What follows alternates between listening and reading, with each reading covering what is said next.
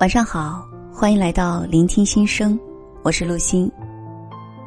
今天要来分享的文章来自作者桌子。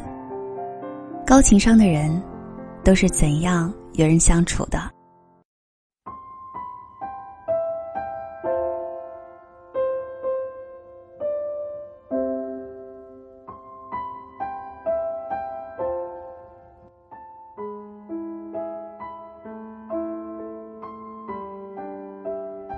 朋友，你第一眼看见他，就会觉得他很着急。这种着急不是表面上的匆匆忙忙，而是对成功的渴望。我们相识在一场会议上，他坐在我对面。会议开始，他就给大家挨个发了一轮自己的名片。我以为这样就完了，谁知会议还没结束。他又开始新一轮的加微信。一场讲座，他什么也没听，就只顾着去认识别人，然后留个联系方式上了。他喜不自胜的问我：“你知道所有自媒体大咖都在自己的朋友圈是什么感觉吗？”我摇摇头。他说：“很爽，很有底气。”仿佛有很多东西触手可及。原来他维持自信要靠别人。大约过了小半年，我们再次在一次沙龙中碰面。这次他倒安静了很多，既不猛要微信，也不硬跟别人聊天，手上还拿个小本子，随时记点东西。我甚是好奇，问他。你怎么不要大伙微信了？他无奈的耸耸肩说：“这一年多都是在加微信，急着认识大咖，急着进圈子，急着进高端群，急着给别人评论点赞，维持关系，很累，也没什么用。原来他上个月失业了，跟大咖们招呼了一遍，希望他们给推荐个工作。”却没有一个人理他。写的文章，领导说不好，他发给大咖，想让大咖给提点意见，结果人家果断的回了三个字：“没时间。”说着，他打开自己的微信，不断往下拉，让我看他那几百个微信群和那几十个大咖好友。他说，他每天花在这里的时间。比他上班的时间还多，但是需要帮忙的时候，一个人都找不到。他终于幡然醒悟：虽然认识很多人，看起来情商很高，可是自己没本事，再高的情商和智商都是胡扯。自己不牛逼，认识谁都没用。我突然想起作家李尚龙说的一句话：“等价的交换。”才能有等价的友谊。如果我们不在一个水平线上，未来我们也完全没有交换的可能性，我就没有必要帮你。交朋友也是有功利性的，与其把时间花在认识更多人上面，不如花时间提高自己的个人价值。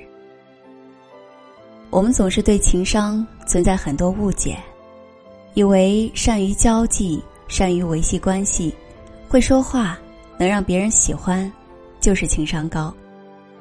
但其实，真正的高情商不是向外的，而是向内的。他首先是要提升自己。你要克服的是你的虚荣心，是你的炫耀欲；你要对付的是你时刻想要出风头的小聪明。克服不了这些心态。你就永远只是一个半吊子，挺住方能成就自己。真正高情商的人，都在默默做一件事情，那就是提升自身价值，塑造个人品牌。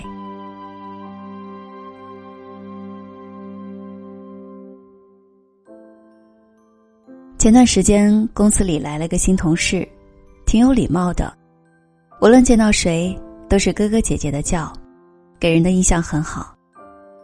他不仅嘴巴甜，到饭点也是争着抢着给大家带外卖。每天下班最后一个走，把办公室里的椅子摆放的整整齐齐。早晨来的时候，把所有人的电脑都开了机，节省了大家的时间。虽然都是小事，但是能想到这些，坚持这样做，也是令人刮目相看的。同事们都止不住的夸赞他。闲聊的时候，总监王磊说：“现在的九五后小朋友真的是情商很高，比他们那一代强多了。他那个时候只知道一门心思学技能、加班干活，根本不知道搞好人际关系。”大家纷纷表示赞同。另一个同事也说，他刚来工作的时候连个话都不敢说，见到领导也硬是假装没看见。然而，就是这么个人人夸赞的小伙子，却没有过了实习期就被辞退了。原因很简单，他做不好自己的工作。临走的时候，他还特别委屈。他热情的帮同事们做各种不属于他工作的杂事、琐事，怎么就工作能力欠佳了？是啊，他所有的事情都做得很好，唯独自己的任务被落下。可是公司要看的不是你把别人的事情做得有多好，和谁谁关系处得好，而是你自己的事情完成的怎么样。人缘好、受欢迎、情商高都是加分项，但是公司不考核这些，这也不是一个人价值的最好体现。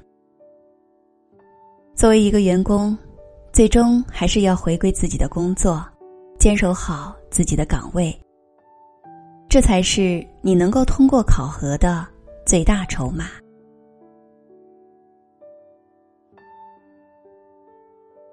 一个能和自己相处好的人，才是真正的强者。因为跟自己相处要比跟他人相处难得多。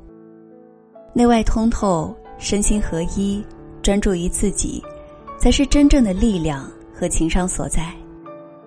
学会和自己相处，管理好自己，让自己强大起来。我们首先要成为自己的贵人，别人才会成为我们的贵人。主持人李静曾经说：“职场就像人生的镜子，如果人生有一百个台阶，那么五十个就是一个平衡点。你在五十个以下时是不具备谈判资格的，在这个阶段需要卧薪尝胆，隐忍是很重要的阶段。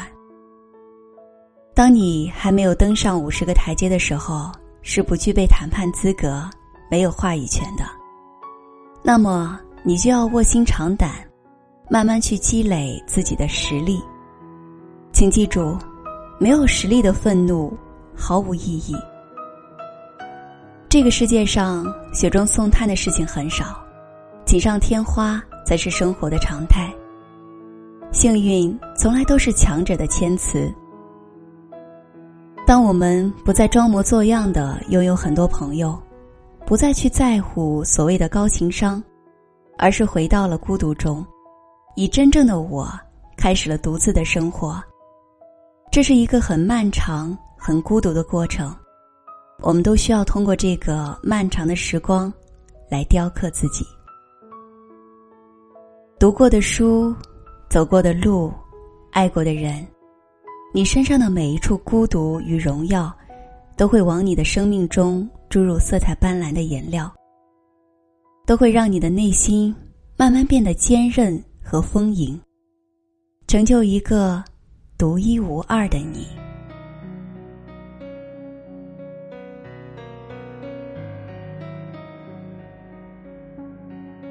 好了，今天的文章就和大家分享到这里，感谢各位的收听，我们下期再会。简单点，说话的方式简单点，递进的情绪请省略。你又不是个演员，别设计那些情节。没意见，我只想看看你怎么演。你难过的太表面，像没天赋的演员，观众一眼能看见。该配合你演出的我，演视而不见。再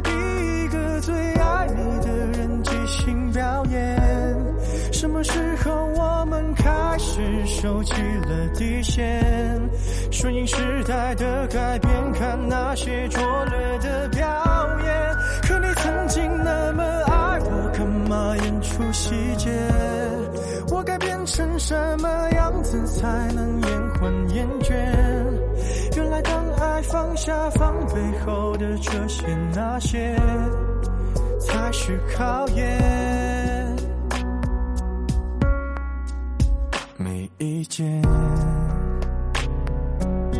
你想怎样我都随便。你演技也有限，又不用说感言，分开就平淡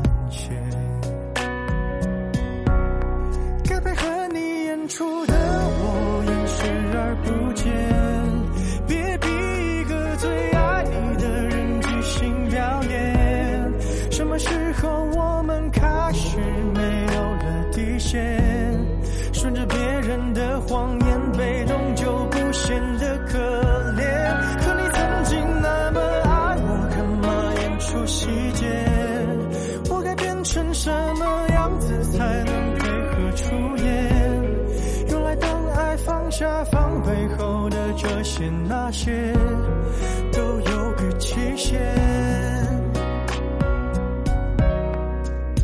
其实台下的观众就我一个，其实我也看出你有点不舍，场景也习惯我们来回拉扯，还计较着什么？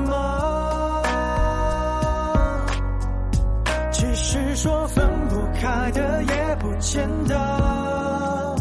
其实感情最怕的就是拖着，越演到中场戏越哭不出了，是否还值